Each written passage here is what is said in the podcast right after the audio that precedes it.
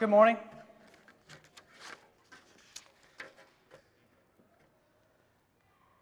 Let's pray.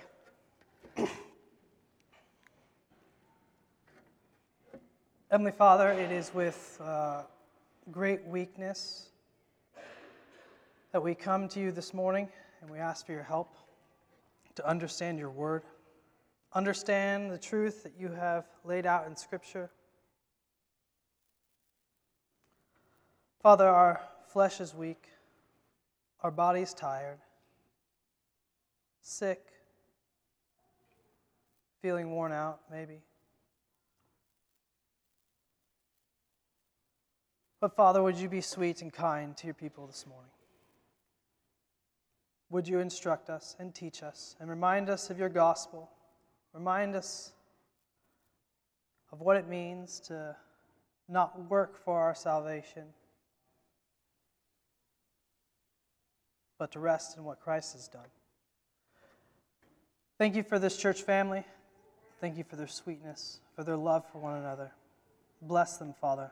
Bless them this morning by encouraging them through your word. We ask this in Jesus' name. Amen. Amen. Well, we are going to begin a new sermon series to start the year. We're going to go through the book of Galatians. And today, my goal is just to give a simple overview of what the main points, some of the main points in Galatians are, kind of just to whet our appetites for what's to come. We're going to move slowly through this book. You know, we did the first uh, 12 chapters of Genesis, and we kind of did a chapter at a time. That's not how this is going to go.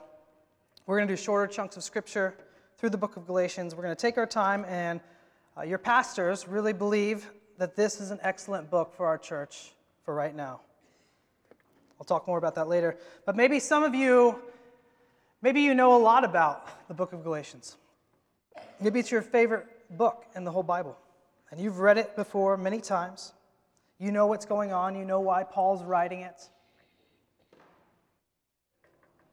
Maybe for some of you, you're kind of familiar with Galatians, you've read it a few times can remember a few things. You remember that maybe that's the, that's the book with the fruit of the Spirit, right? Good. And then for some of you, maybe you have no idea what Galatians is about. Maybe it's been a really long time since you've ever opened the book of Galatians. You have no idea why it was written. No idea. I couldn't tell anybody the main point, and that's fine. So I want to get everybody on the same page today. I want to give some context to what's going on, why Paul is writing this letter, and to give a slight overview and talk about some of the main points that we're going to discuss in our series through Galatians. So I'm going to step back and kind of start before Galatians is even written. So the epistle or the letter to the Galatians that you find in your Bible was written by the Apostle Paul. Now, Paul was a Jew who formerly went by the name Saul. And so, if I say Saul or Paul during this sermon, I'm talking about the same guy, okay?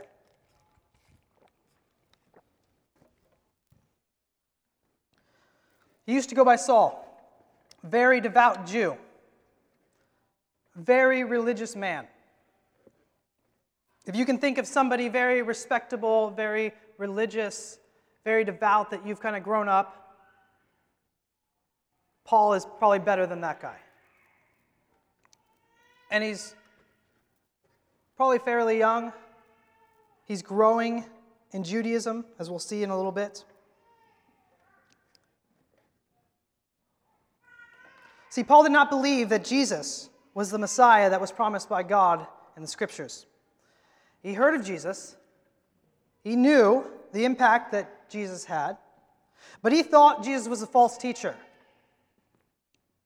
And so, because Paul was such a devout Jew, he helped others persecute the early church because he believed they were defiling their sacred writings. They were defiling, defiling what God actually was teaching. And he wanted to put an end to it. You know, the book of Acts is where we learn a lot of these things about Paul. In Acts, there's a disciple named Stephen. And Stephen ends up being stoned and martyred for his faith. And you can read about that in Acts 6 and 7. And at the end of Acts 7, when they stone Stephen, Saul is there. They're laying their coats down at his feet. He's giving approval. He's helping punish Christians, even unto death. See, Saul is gaining a reputation. Those in Judaism who did not believe that Jesus was who he said he was, they likely knew about Saul. He was an up and coming teacher. I don't know what would be appropriate to compare Saul to, but I think it's fair to say that he's kind of growing in popularity among the Jews. He's building reputation for himself, and we kind of know this because in Galatians 1:14 he says, "I was advancing in Judaism beyond many of my own age among my people. So extremely zealous was I for the traditions of my fathers." And so you have this really ambitious man, likely respected by many of the Jews because of how devoted he was. And then on, on top of how devoted he is, for the traditions. He's spending energy trying to snuff out and destroy the Christians who are, in his mind, perverting their traditions, perverting their teachings. Verse 13 in Galatians 1 says, For you have heard of my former life in Judaism, how I persecuted the church of God violently and tried to destroy it. This is Paul. This is Saul. Saul is so devoted that to prove his dedication, he's going to try to put an end to Christ's followers. In fact, after the stoning of Stephen in Acts 9,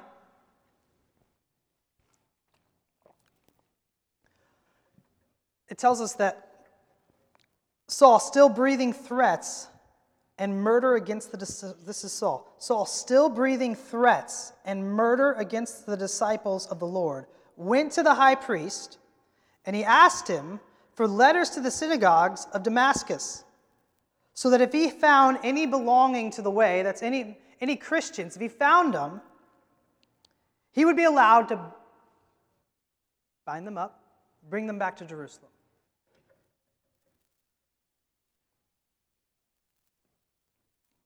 He went to the high priest asking for permission. Can I take these people when I find them? Can I bring them back here and put them in jail? Now, now Saul, he thinks he's pleasing God, right? He thinks he is honoring God with how he is acting. Surely the other Jews are telling him that he's doing great things for God because he's so committed to the cause and to the purity.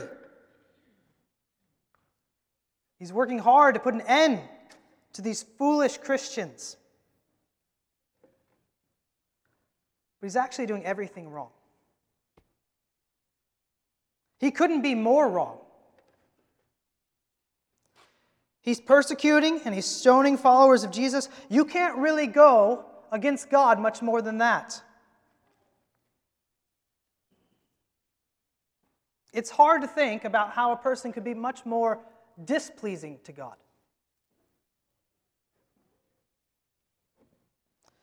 And that's part of what makes Saul or Paul's story so wonderful is that it should give every man and woman hope in this world who think that they can never be pleasing to God. Because God had a different plan for Saul. Even though he was such an enemy to him, God still had a plan for his enemy and was gracious to him. So in Acts 9, Saul is on his way to Damascus, and there's this light that shines from heaven. Right? He's going there because he's going to he's going to bring Christians back, put them in jail. But as he's going there, there's this light that comes from heaven, and it blinds Saul for a time. And Jesus talks to Saul and he asks him, Why are you persecuting me? And this is where God to- totally changes Saul's life. Paul's life is turned around in this moment. And we see Saul go from persecuting the church, hating the church, condoning stonings, wanting to put every Christian in jail, to becoming one of the greatest missionaries of all time and telling people about Christ and how Jesus is the promised Messiah.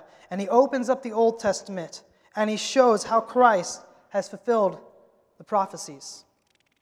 It's hard to think of a, of a bigger 180 degree turn than Paul.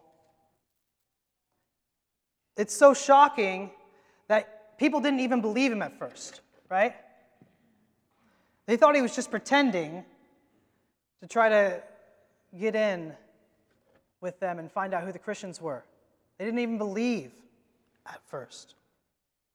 And it's this wonderful story because oftentimes you may feel like you're not good enough for God or that you've done things that are so bad that you could never be really used by God. But one of the wonderful things about Paul and the Bible is that often the people that are most used by God are some of the greatest sinners of all time. Paul was persecuting and helping people stone Christians, and yet later, Paul is one of the men chosen by God to help the Gentiles who weren't Jewish to become Christians. And so, anytime you read your Bible and you read a letter that's written by Paul, usually starts off pretty similar, stating that this is Paul. You should stop and you should remind yourself of the gospel that can take someone as wicked as Saul and turn them into a man like Paul. Anytime you feel like you are not good enough, remind yourself of the people that God has used in His scriptures. They're all sinners. All of us have great sins. But it goes to show how powerful God's grace is. He, for, he can forgive the most wicked people. And so this is Paul, and he's writing this letter to the churches in Galatia. But the next question is, is why is he writing this letter? Okay? We know a little bit about Paul now. But why is he writing this letter to these churches in Galatia? Well, Galatia is not just one city, okay? Galatia is kind of a region. It's in what we would know as like kind of north central Turkey, okay? And there's multiple churches that he's kind of writing to in this area. Now, Paul, he's visited these places before, okay? He's visited them on his missionary journeys, and you can read about some of those in Acts 13 and 14. And so he's not writing a letter to people he doesn't know. Okay, this isn't the first time they've ever heard from Paul. He has relationship with these people. He's taught them the gospel. He's taught them about Christ. He's seen people there profess faith in Christ. He's taught them how to be forgiven of their sins. They're spiritual sons and daughters to Paul, whom he loves very much. He's poured his time, he's poured his energy into them. But Paul is no longer in Galatia, and he hears that things have gone awry in his absence. The Christians in Galatia, they begun to be tricked and duped by false teachers. Remember, God in the Old Testament, He chose Israel to be His people. Jesus comes, and this message of salvation is presented now not only to the Jews, but to the whole world. Jesus tells the disciples to go make disciples of all nations. So the Jews, who have always been God's people, okay, there's believing Jews, but now Gentiles who are not Jewish, they're included in this plan of salvation and the forgiveness of sins. And this causes serious debate. Because the Jews had the law. Jesus was a Jew. Jesus obeyed the law. He didn't say that the law was worthless. He followed the law, he fulfilled the law. The Jews had things that they were required to do by the law, traditions to follow, in obedience to God. For instance, the Jewish males would be circumcised on the eighth day. Jesus was himself circumcised on the eighth day. Okay, so you have these Jews who have followed this law, their fathers have followed this law. Jesus himself followed this law. But now you have Gentiles believing. They aren't Jewish, they didn't grow up with Jewish customs. Some maybe had some knowledge of Jewish customs, some probably had no idea at all. But they're hearing about Jesus from Paul.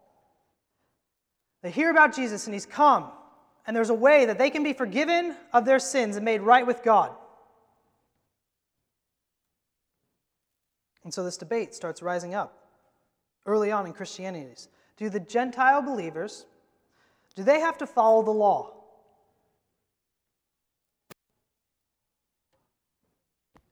Do they have to follow the traditions that the Jews did or do?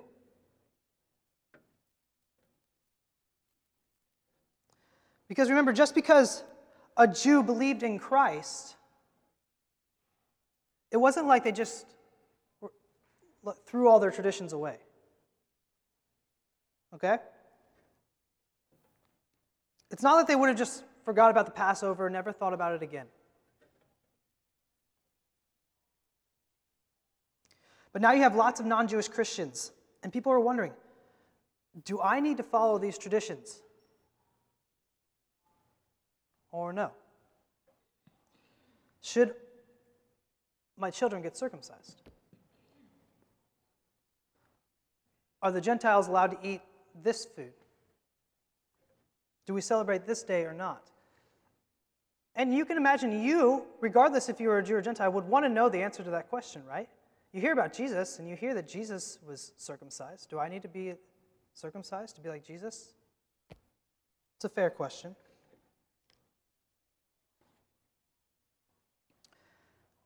And you can also imagine that there's a heated debate amongst one another, just like we have heated debates today. And you can read about this in Acts 15, and it's a fascinating story, and we've talked about it before, about how they come to a decision. But the short answer is no, the Gentiles do not have to follow the law. Paul's argument is that if you, if you follow the law and you try to be made right and justified through the law, well, actually, you nullify the grace of God, and Jesus Christ died for no purpose. And so this is a big deal. Paul has gone to Galatia. He's proclaimed the gospel to the Gentiles there. Many have believed. Paul did not teach them that they have to follow the law in order to be made right with God. Paul was not teaching them that a newly converted man needed to go get circumcised. This was not happening, as we'll see in this book. But there were many Jewish Christians who believed that if someone was going to become a real follower of God, well, they needed to follow the law as well. It wasn't that they were saying Jesus was totally worthless. Okay? So it's not like Jesus versus the law. It was Jesus and the law. Okay? Yes, Jesus is true. But also, you need to follow the law if you're going to become a Christian. That's a massive dividing line and the implications are enormous. And so get this you're Paul. You've spent tons of times traveling, teaching people about Jesus. It's been hard, it's not been glamorous. There have been joyful times, but there have been many sad times. There have been many hard times, many intense debates, persecution. There's been wonderful fruit of people professing faith in Christ, but it has been hard work that you have devoted your life to. And you've given your life to these people in Galatia. You've slept in their homes, you've eaten with them, you've taught them, you've cried with them. You've seen them take steps of faith. You're a spiritual father to them. You love them dearly and tenderly. But now, what's happened is some Jews have come into Galatia and they've been undermining Paul. They've been telling people, they've They've got to follow the law. They've got to get circumcised. They really want to be made right with God. Completely contrary to what Paul has taught them. Not only are they undermining Paul's teaching, the nature of his teaching, but they're also undermining his sense of authority. They're teaching them that Paul doesn't really know what he's talking about. He's not really an apostle. I don't, we shouldn't, how can you even trust him? How do we know he even knows what he's talking about? What authority does he even have to make these claims that he's telling you? He's not credible to talk about this stuff. And people in Galatia, whom Paul has taught and has cried with, are starting to believe them. Now, we'll step out for a second. If you're a sports fan, maybe you have a favorite team. I know some of you are White Sox fans, okay? You raise your son up right to love the same team as you. You guys go to games together. You buy your son a jersey of his favorite player. You've taught your son right. You record the games. You watch them together at night. You get annoyed at the ownership together. You get annoyed at bad coaching decisions. You share this team with your son, and it's sweet. But then your son goes off to college, meets a girl. The girl's from Chicago. She's a Cubs fan. Her family loves the Cubs. But he loves this girl. He falls in love with this girl. And she converts him to a Cubs fan. Now, you're feeling your son has abandoned you, right? You're considering cutting him out of the will. He might not be allowed back from Christmas break. I'm kidding, but it would still be a bummer to lose your lifelong, you know, son who you had been cheering together, and now he likes this other team. You would be disappointed. I mean, you would, but you would get over it, right? It's really not that big. You guys would fight each other and argue, but you still love your son. You're glad that he's found somebody that he loves, that he's going to marry, and he's picked the wrong team, but you still love him. Well, this is nothing like that. This is a million times more serious than that. This is not being bummed or slightly annoyed that a girl is now more important to your son than your team, and he's cheering for the wrong team. The people in Galatia are thinking completely differently about the gospel, and this is no small thing. This is the difference between spiritual life and spiritual death. The gospel message, the good news of Jesus Christ being altered, is the difference between being made righteous, being in right standing with God, forgiven of your sins, versus being stuck in your sins and deserving and awaiting punishment for your sins. This isn't which baseball team is better. We can have an argument about this. This is life versus death. And it's as serious as serious gets. And this is the context in which Paul writes his letter to Galatians. He's taught the Galatians, many have believed that Christ came and fulfilled the law, died in their place, and that they can have their sins forgiven. They believed, they believed they were saved by grace through faith in Jesus and not by their own works. But now others have come in and are undermining this work and saying, actually, you also need this. And that's why, right off the bat, if you have your Bibles open to Galatians, in chapter 1, verse 6, Paul says, I am astonished that you are so quickly deserting him who called you in the grace of Christ and are turning to a different gospel. Not that there is another one, but there are some who trouble you and want to distort the gospel of Christ. And so the question is what are they actually teaching? Why does Paul oppose their teaching so strongly as to say they're turning to a totally different gospel? Well, one of the main points that we're going to talk about during the study of Galatians is the idea that we are justified by faith and not by works. You've likely heard that term before if you've been around church. But what does it mean to be justified by faith? Well, before I answer that, turn over to chapter 2, verse 15. Paul says, We ourselves are Jews by birth and not Gentile sinners. Yet we know that a person is not justified by works of the law, but through faith in Jesus Christ. Okay? A person is not justified by works of the law, but through faith in Jesus Christ. And so we also have believed in Christ Jesus in order so that we can be justified by faith in Christ and not by works of the law. Because by works of the law, no one will be justified. Okay, so Paul says you can be justified by Jesus Christ, by faith in Jesus Christ. And we'll be talking more about what that means to be justified. But suffice it to say, for right now, being justified means being declared and made righteous by God. You are justified, you have been made righteous, you are in right relationship with God now. You're forgiven from your sins. They're no longer counted against you. You're part of the family of God. This is what it means to be justified. So, how do you get justified? Sounds like what everybody should want. How does somebody get justified? I want to be in right relationship with God. How do I get justified? Now, if you were to ask the average person on the street that question, how do I get made right with God? What's the average person that you're going to you know, go to the mall and ask them that question? What are they going to tell you? Well, probably something like you got to try to be a good person. You should go to church, probably. You should pray. Maybe you should tithe, give money to some organizations, nonprofits.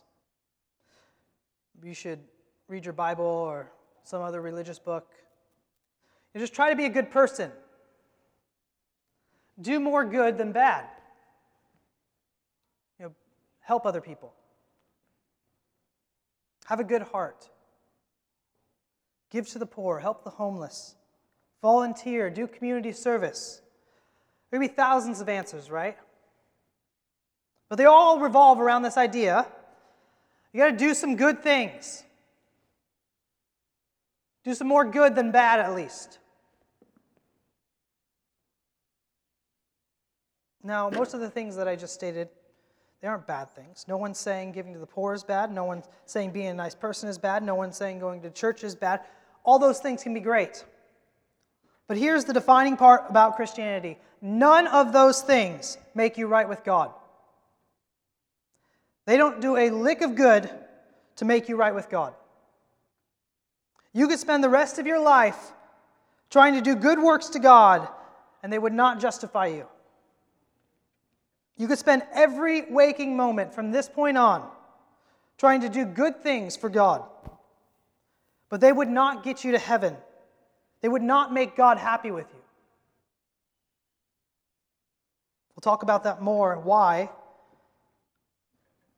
why that is in some upcoming sermons, but, but Paul's answer for now of how to be justified, it has nothing to do with doing good things, like I just said.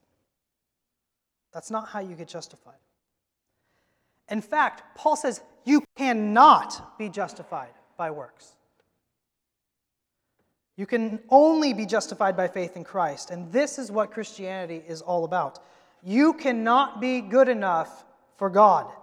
You have sinned, you have deserved punishment by God for your sin, and you could try to pay God back.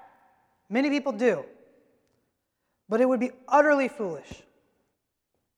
It would be like a murderer trying to draw some pictures with crayons from his jail cell to give to his victim's family to try to pay back for what he's done.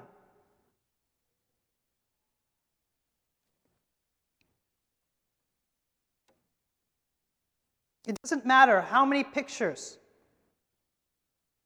that man draws, how nice they are. They are never going to do anything to make amends for what he's done.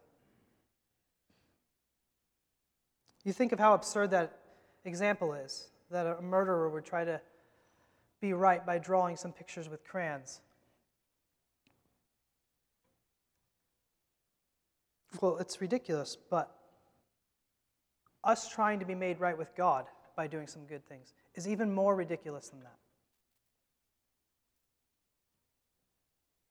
Whatever you tried to do to pay God back for your sins, it would be more, more absurd than the example I just gave you.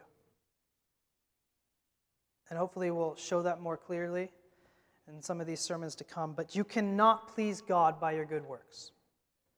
You cannot be justified by your works. It doesn't work like that. You could never be good enough. The only way to be justified, made right with God, is faith in Christ. And so, what does it mean to have faith in Christ? Having faith in Christ means believing that God the Father sent down his Son to live a perfect life, obeying the law completely. And he, Jesus, he died as a sacrifice on your behalf to pay the penalty that you deserve for your sin. And you believe that Jesus was raised from the dead, and you too will one day be raised. In other words, for you to have faith in Christ means that you are trusting that you are made right by the work that God did for you, not the work that you did for God. Okay?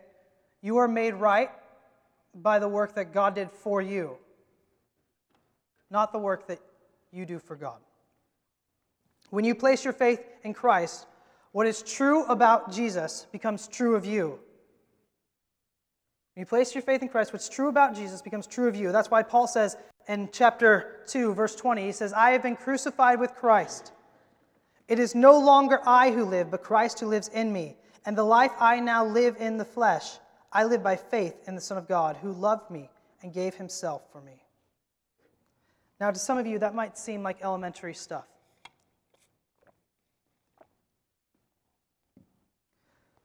And you may be tempted to think that I've just given you a history lesson about Paul and Galatia and being justified by faith in Christ, but the reality is that we are more like the Galatians than we want to admit.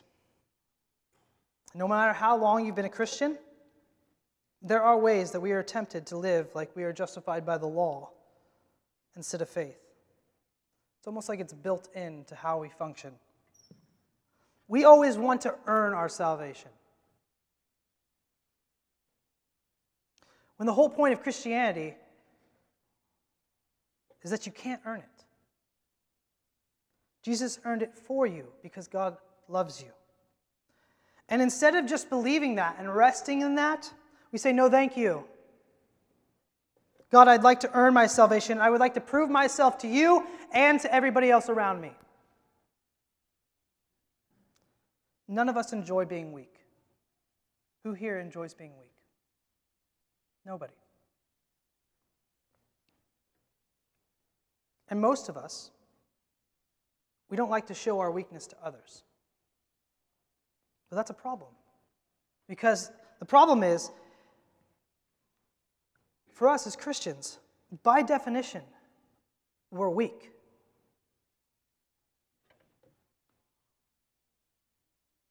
To be a Christian is to say, I'm not good enough to save myself. I need Christ to save me. There's no strong Christian in that sense, not in themselves. We've all sinned and we all have great weaknesses. And no one wants others to see how weak they are. Nobody wants others to see all the sins that they've committed. And yet, here we are, most of us in this room, claiming to be Christians, which is to admit that we need a Savior because we're sinners and we cannot save ourselves. So you have this strange dance that Christians do to try to figure out how to live at peace with this. I'm admitting because I'm a Christian and I'm here and I'm singing to God that I need God because I'm weak, I have sins, but also I don't want anybody to know that I have sins. Don't want God to know. Certainly don't want the people next to me to know. And so Christians do this this weird, strange dance. We know that we need Jesus to pay for our sins. Most everybody here would know that and admit that, but we don't want to let anyone else know that we need Jesus to pay for our sins. I mean, you know that the person next to you and the person behind you, they need Jesus to pay for their sins. And they know, in general, that you need Jesus as well. But we still often put a show on for one another to try to let people know that we, we don't need Jesus that badly.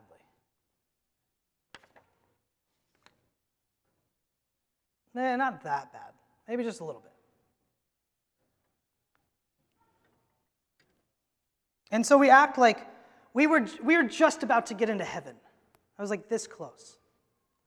But I needed Jesus to just get me over the, the edge just a little bit. That's why I'm here.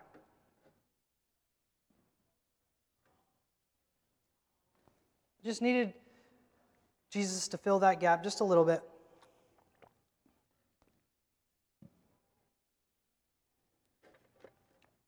When nothing could be further from the truth. It's not true. It's not true if you're honest with yourself because you know your sins. But it's also just not true because our good works could never even get us close. You may think that you're pretty good. You may think that you're making God happy with your good works, but you're not even close. The gap from your righteousness and your good works to God is so far that it's hard to come up with an analogy. This is why God calls our good works filthy rags. You might think you're bringing God a beautiful painting, a beautiful work, but really what you're bringing God are filthy rags that need to be thrown out and burned. But it doesn't matter. We still play this game. And we say all the right things in small group about how we believe Jesus died for our sins, but then we act like we must justify ourselves by our good works. So, how does this play out?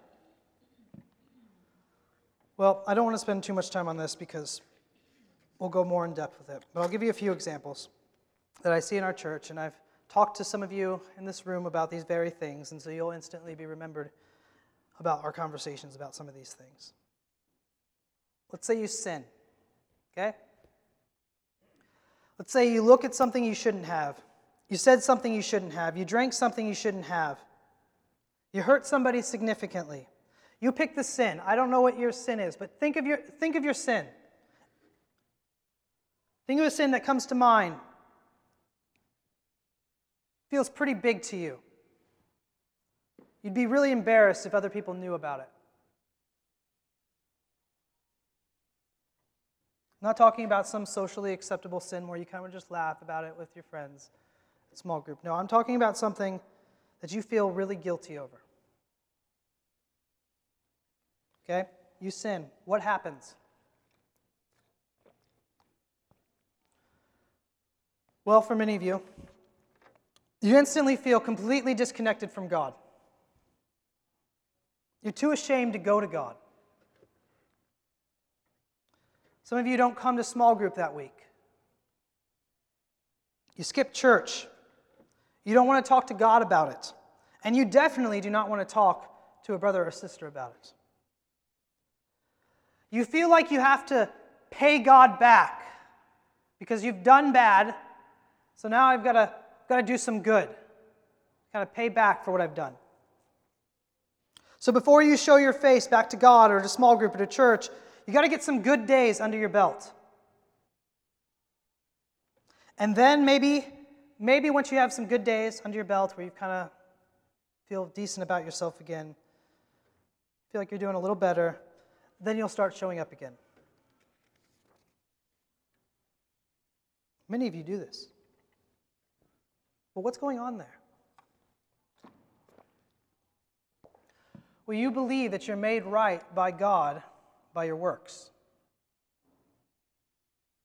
Sure, you might be able to tell me the gospel if I asked you what the gospel is, but you're functioning like you're justified by your works. But, church, you can tell the maturity of a Christian by how quickly they run to God and to the church after they sin.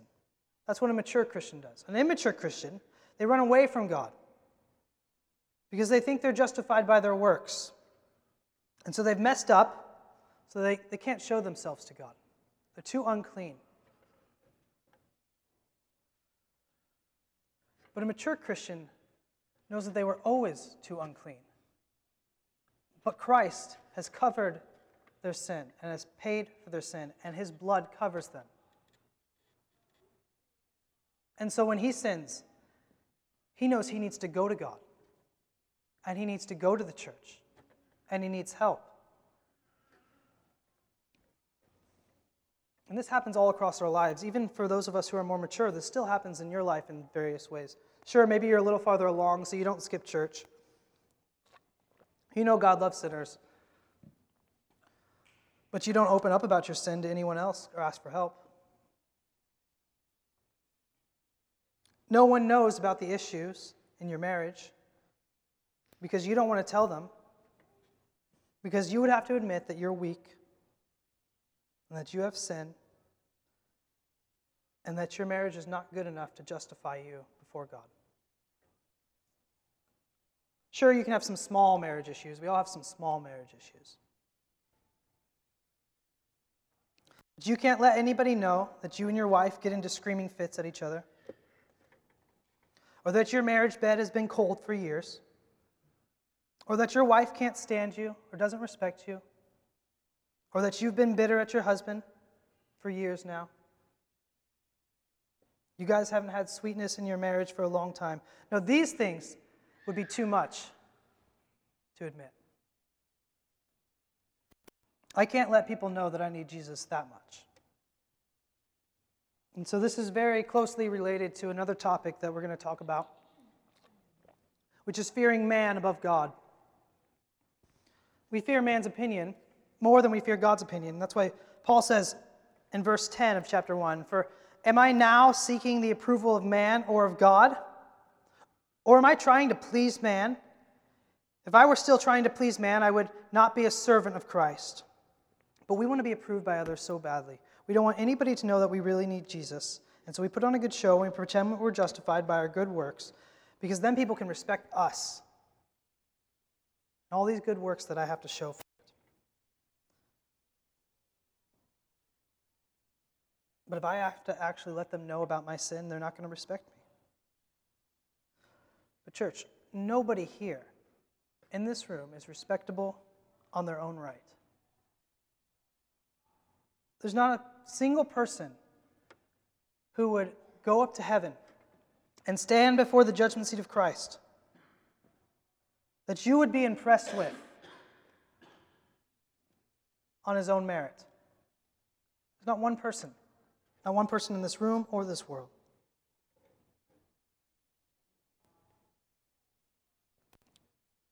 But because we fear man so much, we'd rather put on a mask and pretend that everything is fine and spend years stuck in the same sins over and over because we're too afraid to admit to others that we need Jesus and that we're not justified by our works. That we've been trying to be justified by our works, and it's led to nothing but bad fruit. But the beautiful part about this church, and the beautiful part about Galatians, Paul's message, the gospel, is it doesn't have to be this way. You do not have to be stuck in a yoke of slavery where things continue to be a mess for forever. You can admit that you're a mess, that you need to be justified by faith in Christ, and you can get real help by the Spirit of God and by His church. And this is a big part about the end of the book of Galatians living by the Spirit. You've likely heard about the fruits of the Spirit, and those are the things that are born out of the Spirit's work in your life. But again, you can never really get there if you try to be justified by your works.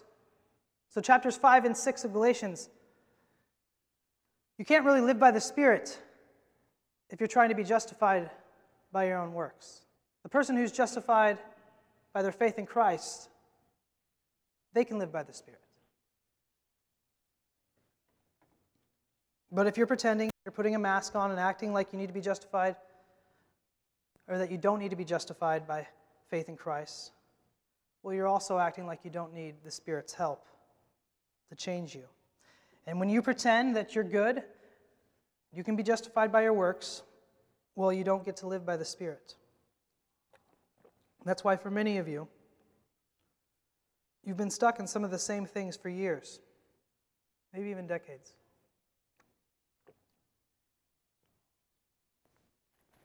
Now, I'm not saying that you won't struggle with sins for a long time.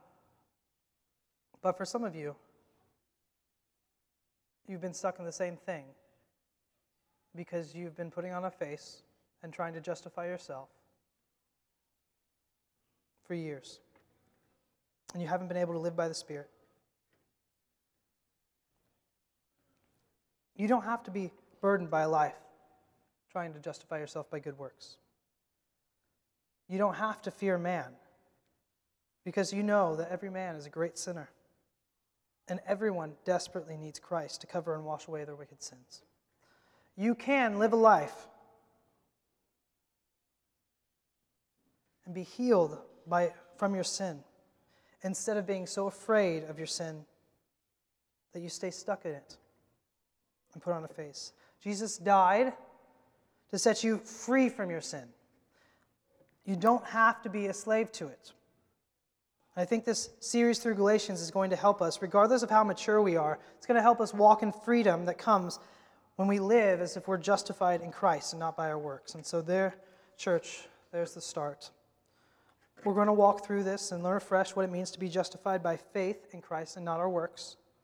There's lots of nuance and lots of things and ways that that impacts our life that we probably haven't thought of. We're going to learn to fear God and not man. And there's a freedom that comes with that. And Lord willing, we'll learn what it means to live by the Spirit and see good fruit come from the faith that God has given us. And I'm hopeful for some of you that you'll finally admit to some of the sins that you've been carrying and hiding for a long time. This is going to be a good series for us and a good place for us to start. So let's stand for prayer.